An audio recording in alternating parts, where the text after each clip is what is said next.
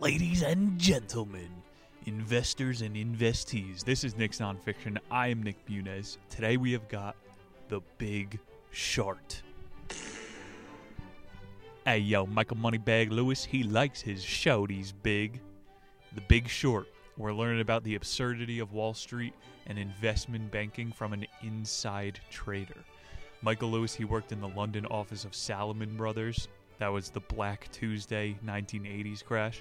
He's rubbing elbows with oil titans, chumming it up with downtown brokers in Manhattan. We're going to pick up where we left off with Liar's Poker. Quote Everything changed in 2007 when an obscure analyst named Meredith Whitney made a big prediction. The bank Citigroup is in rough shape and will need to slash its dividends or go bust. Citigroup is about to bust in that cash. That was exactly what happened four days later. They cream pied the whole market. In the movie, Christian Bale made the prediction. The movie is badass. It's got Steve Carell, Michael Scott is at the helm, Ryan Gosling, uh, Brad Pitt, Margot Robbie. Yeah, this isn't about finance, it's about hot people. Back to the Lady Nostradamus tip. Individuals made over 25 millions. There was this guy, John Paulson. He made 20 billion off the 08 crash. They were betting against the house. It's a story about inflation and the back doors of Wall Street. Inflation. Whoever has kept Arizona iced tea at $1, that guy should be in charge of inflation. China, they had their Evergrande real estate bubble bust. We'll talk about the housing market today. I can't say I didn't call this all last year, 2021, Anatomy of the Crash. My chicken hasn't gone down in price. I eat chicken and rice every day, and it's like $14 a pound now. I gotta go back to potatoes. What do you call a potato on a carousel? A rotato. Can't say I didn't call it. About to summarize some Michael Lewis, make it fun, end his trifecta after a meme. About the author Michael Lewis, we've done it twice, we're not doing it again. Michael, you're going on hiatus. Make sure you're checking out patreon.com slash the niche. Get all your bonus content over there. A real blue chip. Also, the memes with the best premises in town. Harry Schwant over on Instagram. the big short we're talking. You know what I say to a short girl before we have sex? Bone a petite. Ladies and gentlemen, one more meme. The Big Short, Chapter 1 In the Land of the Blind. Michael Lewis is telling the story. It starts with a personal experience on Wall Street. He's 24 years old. He lands a job with Salomon Brothers. Though he felt very unprepared, I worked there for three years before leaving, mostly out of a sense that the situation seemed unstable. Michael is a 24 year old. He knew that he's sitting on a house of cards. To give you a parallel of what tech was up to in 2008, you ever hear the whistleblower Tristan Harris? He built the early Gmail, which we are all still using. They learned that notifications hack your attention to a tune of 23 minutes. It's something like you cannot get back into deep focus for at least 20 minutes when you're getting hit with notifications. I've had my do not disturb mode on for like three years at this point. It robs your attention. And Wall Street is just robbing little bits of money on every single home equity loan, mortgages, and business loans. That wasn't the best example, but money's kind of boring. Michael Lewis is our Tristan Harris for the day. Remember how Michael Lewis broke in Liar's Poker the 363 rule? Secure Fed dollars at less than 3%, loan the money at 6%, and then be on the golf course by 3 p.m. None of this is legal. And when you say the words, it confuses people. You'll see later the entire point is to confuse people so they turn away. Oh, I can't understand that. You're being robbed. That's all you have to understand. They're stealing your attention, they're stealing your money. The narrative for the book starts when Michael Lewis meets with Whitney, the prediction lady. She saw Citigroup hucking bullshit loans from the start. Michael Lewis was doing the same thing with Salomon, and they went defunct in 2003. Less than half a decade later, they're running the same gamut. And yo, look at the stock tickers. Citigroup is still trading at $50 a share. Somewhere around there. Why are we still letting them play the game? They were cheaters. Michael and Whitney, they're both suspecting that something is up in the market 2007. They meld together, try to find this whole group of people. Michael Lewis starts with his fucking Michael Tarantino storyline, flipping around here, quote, Steve Eisman's parents worked at Oppenheimer Securities as brokers. They managed to find him a new job at their company instead. Yeah, this is royalty, nepotism. This company was one of the last of old fashioned Wall Street firms. Mm, old money. And felt more like a small family business than a large corporation. You see, we have to set up some story. I have so many rants to go on about how I traded with Robinhood. Old money versus new money. That's one of the main plot lines of history. It's still playing out. Quote Oppenheimer valued people who dared to be different and bold. Eisman was good at this. He was known to be brash and rude. He said whatever he was thinking about, even if it may have seemed inappropriate to other people. For example, when evaluating the group Lomas Financial, he wrote that it loses money in every conceivable interest rate environment, even though the company claimed to investors that it was stable. You just lie to your investors. This is corruption. Eisman would stand up for all the underdogs, so he becomes known as able to predict the whatever. This is Steve Carell in the movie, so we'll be calling him Michael Scott at the helm of Dunder Mifflin mortgage bond market making a big return he's saying quote instead a mortgage bond is based on cash that comes from a pool of thousands of individual home mortgages. This is a pretty big quote. Not trying to get technical and lose you here but a mortgage bond comes from a pool of thousands of individuals. Kind of like the powerball lottery. Quote investors don't know how long their investments in home loans would last but do know that they will get their money back only when interest rates fall and mortgage borrowers can re- refinance more cheaply. So, you know, a Ponzi scheme. You can't take your money out until some new chump puts his money in. The bonds can't be refinanced until another sucker. I'm just going to keep saying the same thing, bro. This is all a pyramid scheme. Period but all the economists are profiting off of it and they made fancy words, so you're not smart enough to understand it. Black Monday, 1987. The Goldman bailout, 2008. Fucking Black Tuesday in 1920. These are the lowest points in the wash cycle. Get with the fucking. We're in the laundromat together. It's a club. Investors end up with cash that they can invest at lower interest rates. There's literally nothing. All of our money is losing value at a certain time. And we'll get to it later. When the Fed is lowering interest rates, that's your sign to go in. Quote The buyers of the first tranche would get hit with the first wave of mortgage payments, but would also get a higher interest rate in exchange. The owner of the second tranche took the next wave and the next highest interest rate, and so on. We're building the pyramid. Think the only way to reset the house price back to normal is for something bad to happen. War. I don't know what's coming. I don't have a crystal ball. Something bad needs to happen to reset the wash cycle. And like in 2008, it was cultural Marxism. You guys don't care about money. Occupy Wall Street. Go fight about gender politics. And we've been doing it for 14 years. Jesus, it works. What are they giving us next? You know, maybe 2020 was the reset. I don't know. Um, millennials, we not only missed out on the free house scam of the 2000s, we can't default on our student loans. We got fucking shafted here. Remember the Liar's Poker was about the Sallie Mae loans? It was called Fannie Mae back then. But they changed the name, so it's a new thing. It's the same fucking scam. Fannie Mae, Sallie Mae, fuck yourself. They hate us. We are the first generation in history to have a debt that cannot be defaulted. Go to jail for 20 years, your student loan is still waiting for you.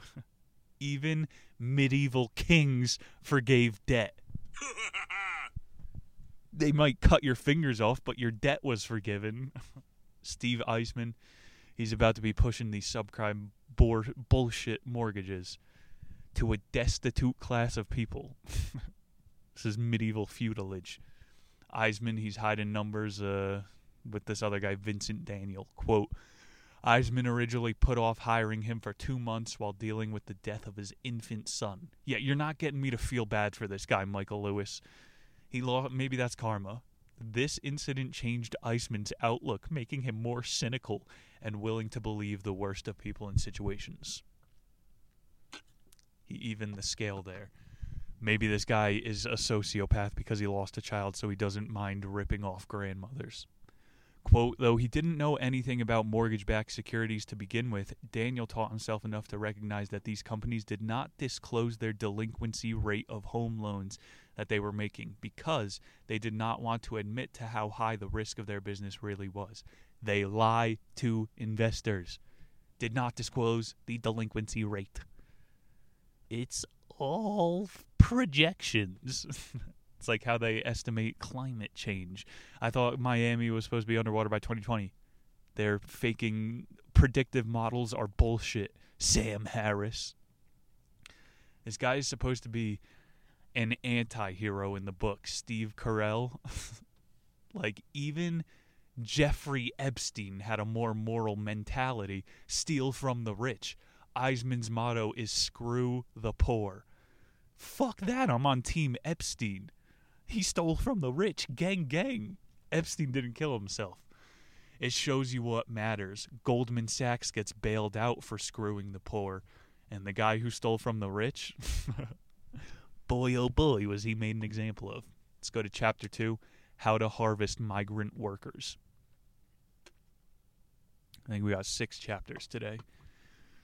This one starts in 2004. Investor Michael Burry got involved in the bond market. He taught himself how subprime mortgages worked in order to learn how to short them, meaning bet against their success. Burry owned Scion Capital, still didn't understand bonds. This is Christian Bale in the movie. He's the antisocial one attuned to the numbers. Quote Burry had originally been a doctor, but spent much of his time learning about the stock market. He finally quit the medical field to open Scion Capital and got drawn further into financial thanks to the immediate incredible success. He's a doctor. So, again, another reason to not feel bad. You're trying to understand counterfeit Burry's claim to fame. He was especially interested in credit default swaps, insurance policies that had fixed terms for paying them off, meaning that you could only lose as much as you put in but could make many times more if the company you invested in defaulted on its own debt within that fixed term. Since 2004, after Salomon, that's been banned. The default swaps, give it a new name, and run the same scam. Quote, Burry was able to involve his hedge fund in betting against the subprime mortgage thanks to his particular policies and the trust he had built up over time. You watch the whole movie, it's a slow burn. Like every other investor thinks that Burry is crazy for shorting the market. The big short. It's not the best ethics. You're betting against your own country who cares? We're past morality at this. There's the scene at the end of The Big Short where Scion's position goes green. Everyone on the floor is dancing. Michael Burry bursts into his office. Have some composure. We just won millions of dollars off of Americans being homeless. Who cares? as early as 2005, Deutsche Bank bought back six credit default swaps. We're getting the whole world involved in our BS. Big banks knew since 2005 the crash was imminent, but individual brokers were still falling for the narrative. Scion Capital is one of the ones that took the leap. Quote, Lippmann's braggadocious and self confident personality tended to alienate people he worked with, but endeared him to Eisman. He knew that shorting the mortgage bond would be a wise move. Okay, so now Christian Bale is meeting up with Michael Scott because she has the guru on their side. So we got a group of three people that are shorting the market. Pretty interesting here. Eisman starts working with Eugene Zhu, a Chinese analyst who's providing him with hard data. Michael Lewis goes, How can a guy who can't speak English lie? Some signature Michael Lewis dry humor. You might as well trade in the Chinese market because different firms use different languages for the same bonds. That's what I'm saying. The words, I don't want to confuse you here because they try to confuse each other. They're speaking different languages. Go trade in the Chinese market. It's no difference. It's more volatile there. You'll make more money. You know where I like to trade? at the grocery store. Hey, what's ham trading at? Ten ninety nine a pound? Oh, prosciutto's over ten dollars a share. It's a market. Some fuckery is going on behind the counter, so to speak, of Wall Street. They're tainting the meat. At this point, the Federal Reserve was adjusting interest rates of home loans. Right. The bubble is going to deflate quote they had bought 50 billion in triple B rated subprime mortgages. It's like the same thing as a default swap, but now they're called A and B for consumers to understand. They had a high likely to give low ratings. The Fed starts printing money at this point because they know the crash is coming too. We don't really have private banks. They're working in tandem with these public banks the Federal Reserve is an external U.S. body. Like, I don't want to spurg out too much. Quote Greg Lippmann realized early on the Goldman Sachs must be buying cheap insurance on subprime mortgages from AIG. He recognized that this meant Goldman had transferred to AIG the responsibility of all future losses. yeah, so like Goldman knew they were taking a loss, so they bought insurance, and then they got bailed out. They made money off of it. Maybe the most important point of the chapter here Goldman had also created a security system so complex that no investor or credit rating agency would fully understand it. The synthetic subprime mortgage bond backed CDO or collateralized debt obligation was invented to redistribute the risk of corporate and government bond defaults. Again, in tandem, corporate and government bond defaults are being tangled, but was now being used to do something very different disguise the risk of subprime mortgage loans. Shit, man. This would be like a casino was lying about their odds of blackjack. They're stacking the deck. Quote, they claim that the 100 ground floors gathered from a 100 different subprime mortgages. For this reason, in fact, they were still the same quality A rated, B rated. It's the same garbage. Michael Lewis calls it a machine that turns lead into gold. Towards the end of the chapter here. For those like Michael Burry who had bought credit default swaps, it was as though they had bought fire insurance on a slum with a history of burning down. we should move houses. We keep electing the same people to fix the slum. Quote, this new market synthetic CDO meant there was no limit on the size of risk associated with subprime mortgage lending. In other words, to make a billion dollar bet, you did not need to accumulate a billion dollars worth of actual mortgage loans. You just had to find someone else in the market willing to take on the other side of the bet. Someone dumb who you could lie to the odds about. That's cheating. They're cheating. End of story. Like, crypto is only accelerating this, guys. I don't know if you see it. I'll try to.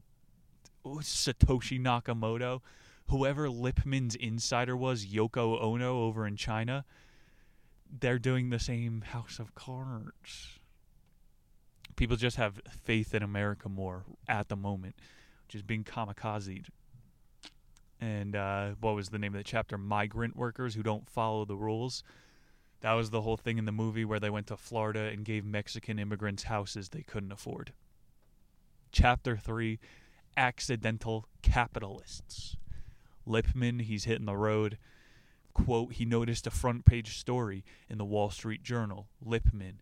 New Century took note of how high the company's dividend was. When he did more research into the company, he realized that it owned a large amount of subprime mortgages of frightening poor quality. This new money company, New Century, pops up, and they're doing Lippmann's business model. More people are getting on the grift. Lippmann is going, yeah, this is a viable business model. Let's go back to New York and scam people.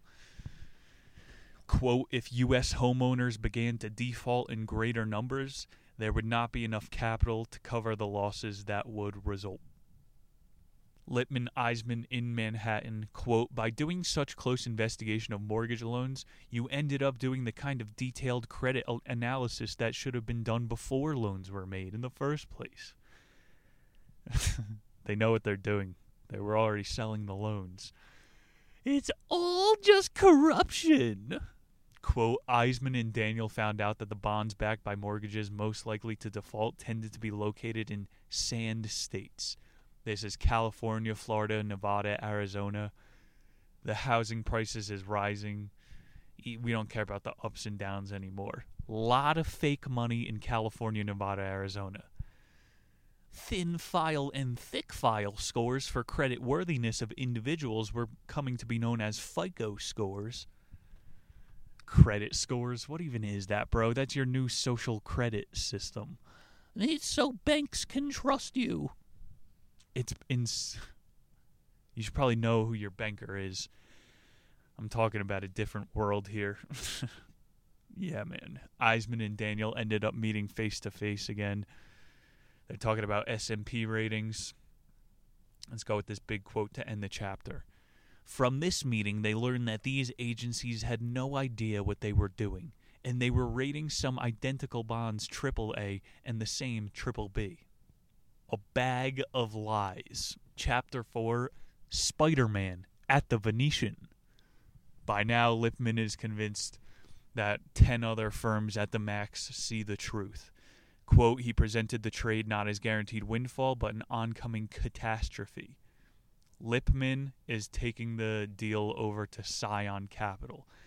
The fucking Brad Pitt is taking it over to Christian Bale. Like, let's make this about modern day. Fuck these 2008.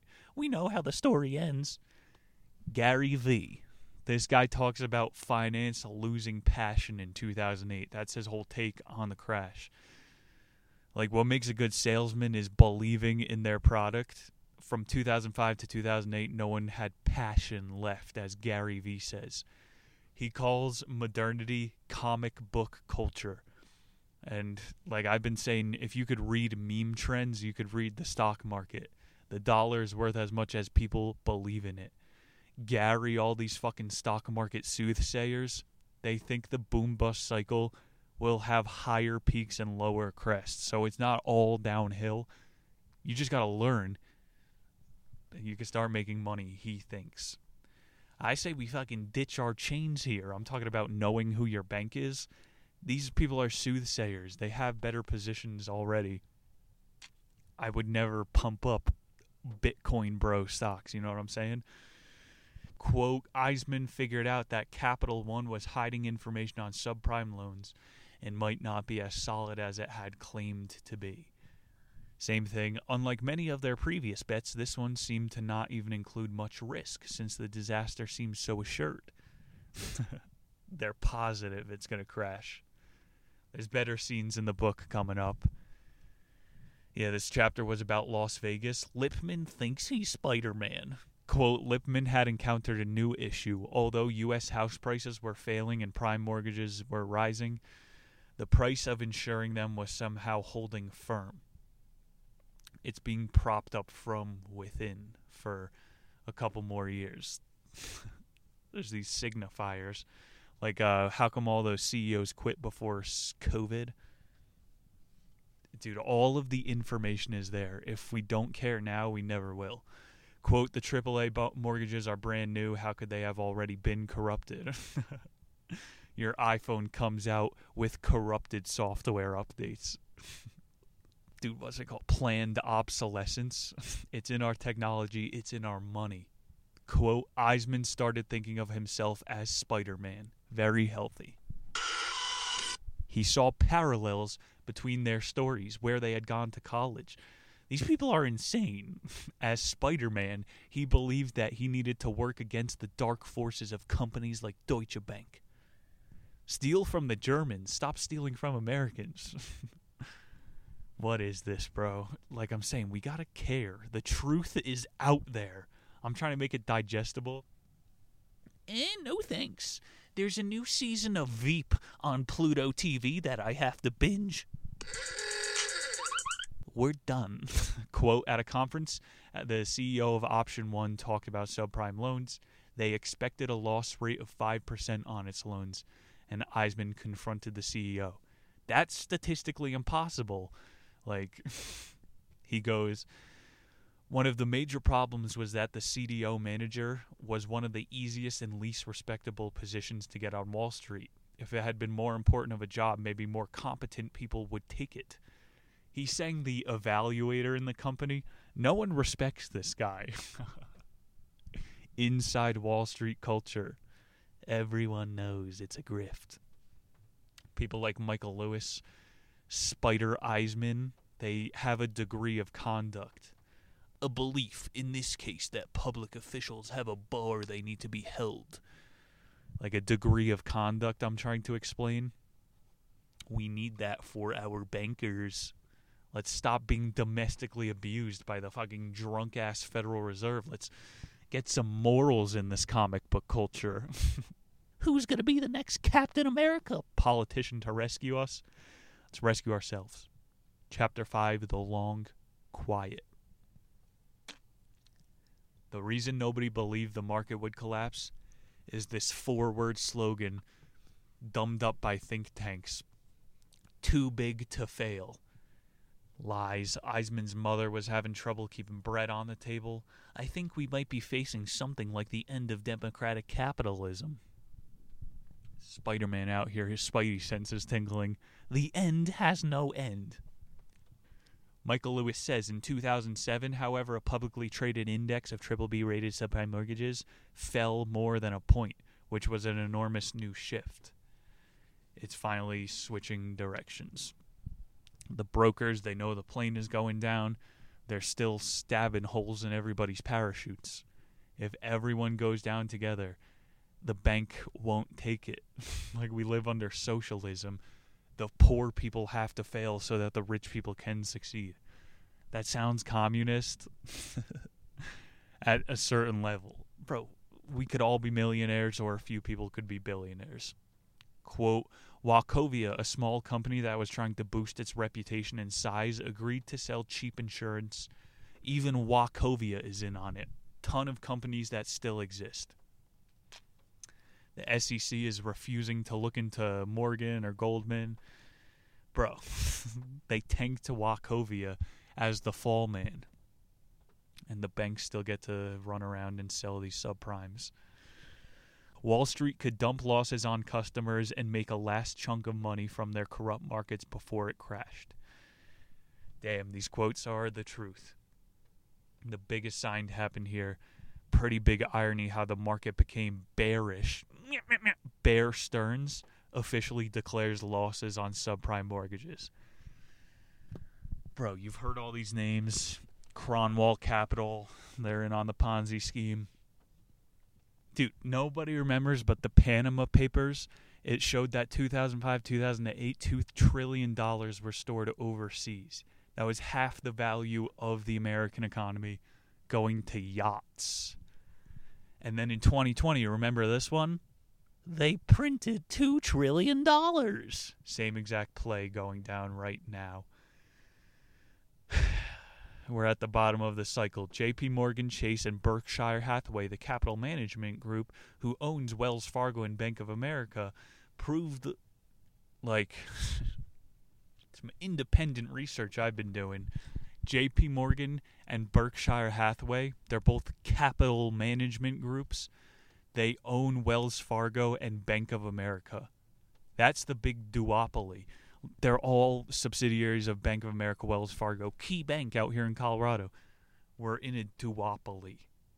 Fun fact the most expensive stock in the world Berkshire Hathaway. It trades at $537,000 per share. These capital management groups and I'm not going this deep today, but BlackRock, it's one of the shadow banks. So the only ones we're allowed to know about are Berkshire and JP. Again, I don't want to go too far off. How is a company valued at $500,000 a share? Quote, as the crash approached, Eisman stumbled across an article in Grant's Interest Rate Observer, which confirmed his theory that the whole industry was ignorant and corrupt. Grant had been prophesizing disaster since the 80s, had begun looking into CDOs in 06, and after having his assistant try to understand them, he concluded people were acting too much in blind faith. Imagine if everyone put their faith into something positive. Imagine, uh, a system that wasn't controlled by wicked psychopaths. Imagine no possessions. I wonder if you can. Quote, for Burry, however, it was a frustrating example of how he was right but maintained and overlooked and mistreated. Oh, we feel so bad for you. He should have tried to warn people instead of cash out. Longer quote, still super important. But after his son was diagnosed, eh, yeah, we should feel bad again. Or maybe there really is karma. For this first time, his oddities were packaged into diagnoses and recognizable medical conditions. This changed Burry's entire perspective on his unique personality. Over time, however, he realized the singular focus on hobbies that characterized Asperger's is what allowed him to read through subprime mortgages to know he should bet against them in the first place it took him having a special son to realize it's his Asperger's that won him the gold.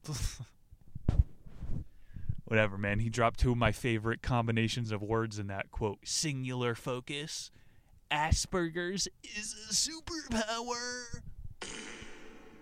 Hamburgers come out of your butt. Quote, this made it difficult for Burry to understand or sympathize with the people he was screwing over. He's a psychopath. Many investors became even angrier with him. His pa- partners at Gotham Capital even threatened to sue him. In response, he became aggressive and blunt in his communications by letter, where he insisted that his judgment was sound. Still, people aren't believing him that it's crashing. Eisman, at this point, he bails. This is the part in the movie when Brad Pitt and him are at the bar and he's flexing on everyone. Yeah, I'm talking to my broker. Why don't you go ahead and transfer $20 million to my secret account? And everyone at the bar is, can we rob him? How do we get this money? Up for you to decide. Are these guys Wall Street villains? 2007, June 14th, Bear Stearns went belly up. Goldman Sachs, three months later, goes the same.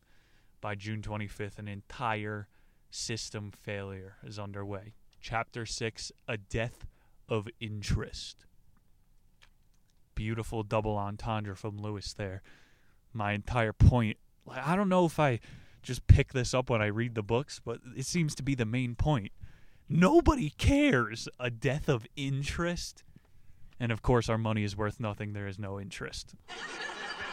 well written. They couldn't even get people to care about the Oscars stage fight. Like, those memes were half assed. Bro, I'm a memer people were just cashing out on that wave and moving on. We don't even care about Hollywood. the death of interest, maybe that leads to freedom. Actually, I'm wrong. Apathy is the root of evil. it's how Silicon Valley is skimming our attention span. We don't care about anything anymore. We don't even care about our money dude, those guys who used to wear seats every day with the nice hats, they would have been pissed. They lined up outside of the banks on Black Tuesday. The fuck are we going to do? Nothing. The market does choose its champions. I'm going to fucking go totally off the rails. All I do is study markets. YouTube as well is like this. Have you ever heard of selling your rights to your life? Making a deal with the devil? Let me calm down here. Rob Dyrdek, I fuck with this guy. He tells his story online. We'll show him some respect. In 2013, a capital management group offered him a deal for 50% of all future earnings. They're going, We'll give you all of our resources available to make you the biggest success possible. It's called a 360 deal in entertainment. I don't know if you've heard about these before. Bert Kreischer is in with a capital management group he calls himself the machine because he's a corporation. I don't know if it's a joke. Like you can't tell how smart that guy is. That's kind of the beauty. It's the future of entertainers. People are just going to sell away their rights. And I hope like Patreon type of thing, people can invest and eventually there will be rather than giveaways, actual investments. Like this is the way it's going is my point. The market and Hollywood are one and the same. The capital management groups they fucking put ESG scores on movies. Bro, they control the art. Rob Dyrdek turned the deal down.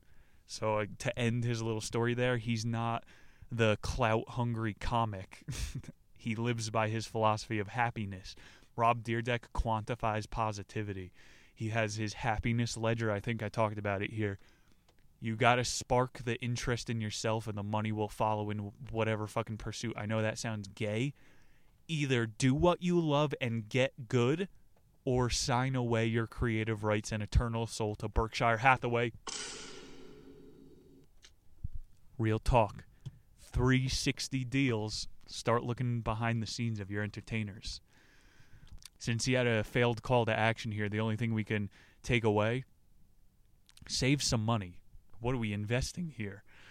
That's the secret of building wealth. I know it's not sexy, especially in our comic book culture where everything is about flexing. Yo, how gay is that? You're trying to impress other men with your shoes and your cars. Gay! financial independence. That's the fucking coolest thing I've ever heard of. yeah, it's stoic, it's not sexy, but you got to save your money. Quote, making money was nothing like I thought it would be. Michael Lewis is saying out of anger, Burry kicked out his funding investor, Gotham Capital Bales. Yeah, soon after that, Burry found that he lost interest in studying finance as intensely as he had in the past. Instead, he switched over to the guitar.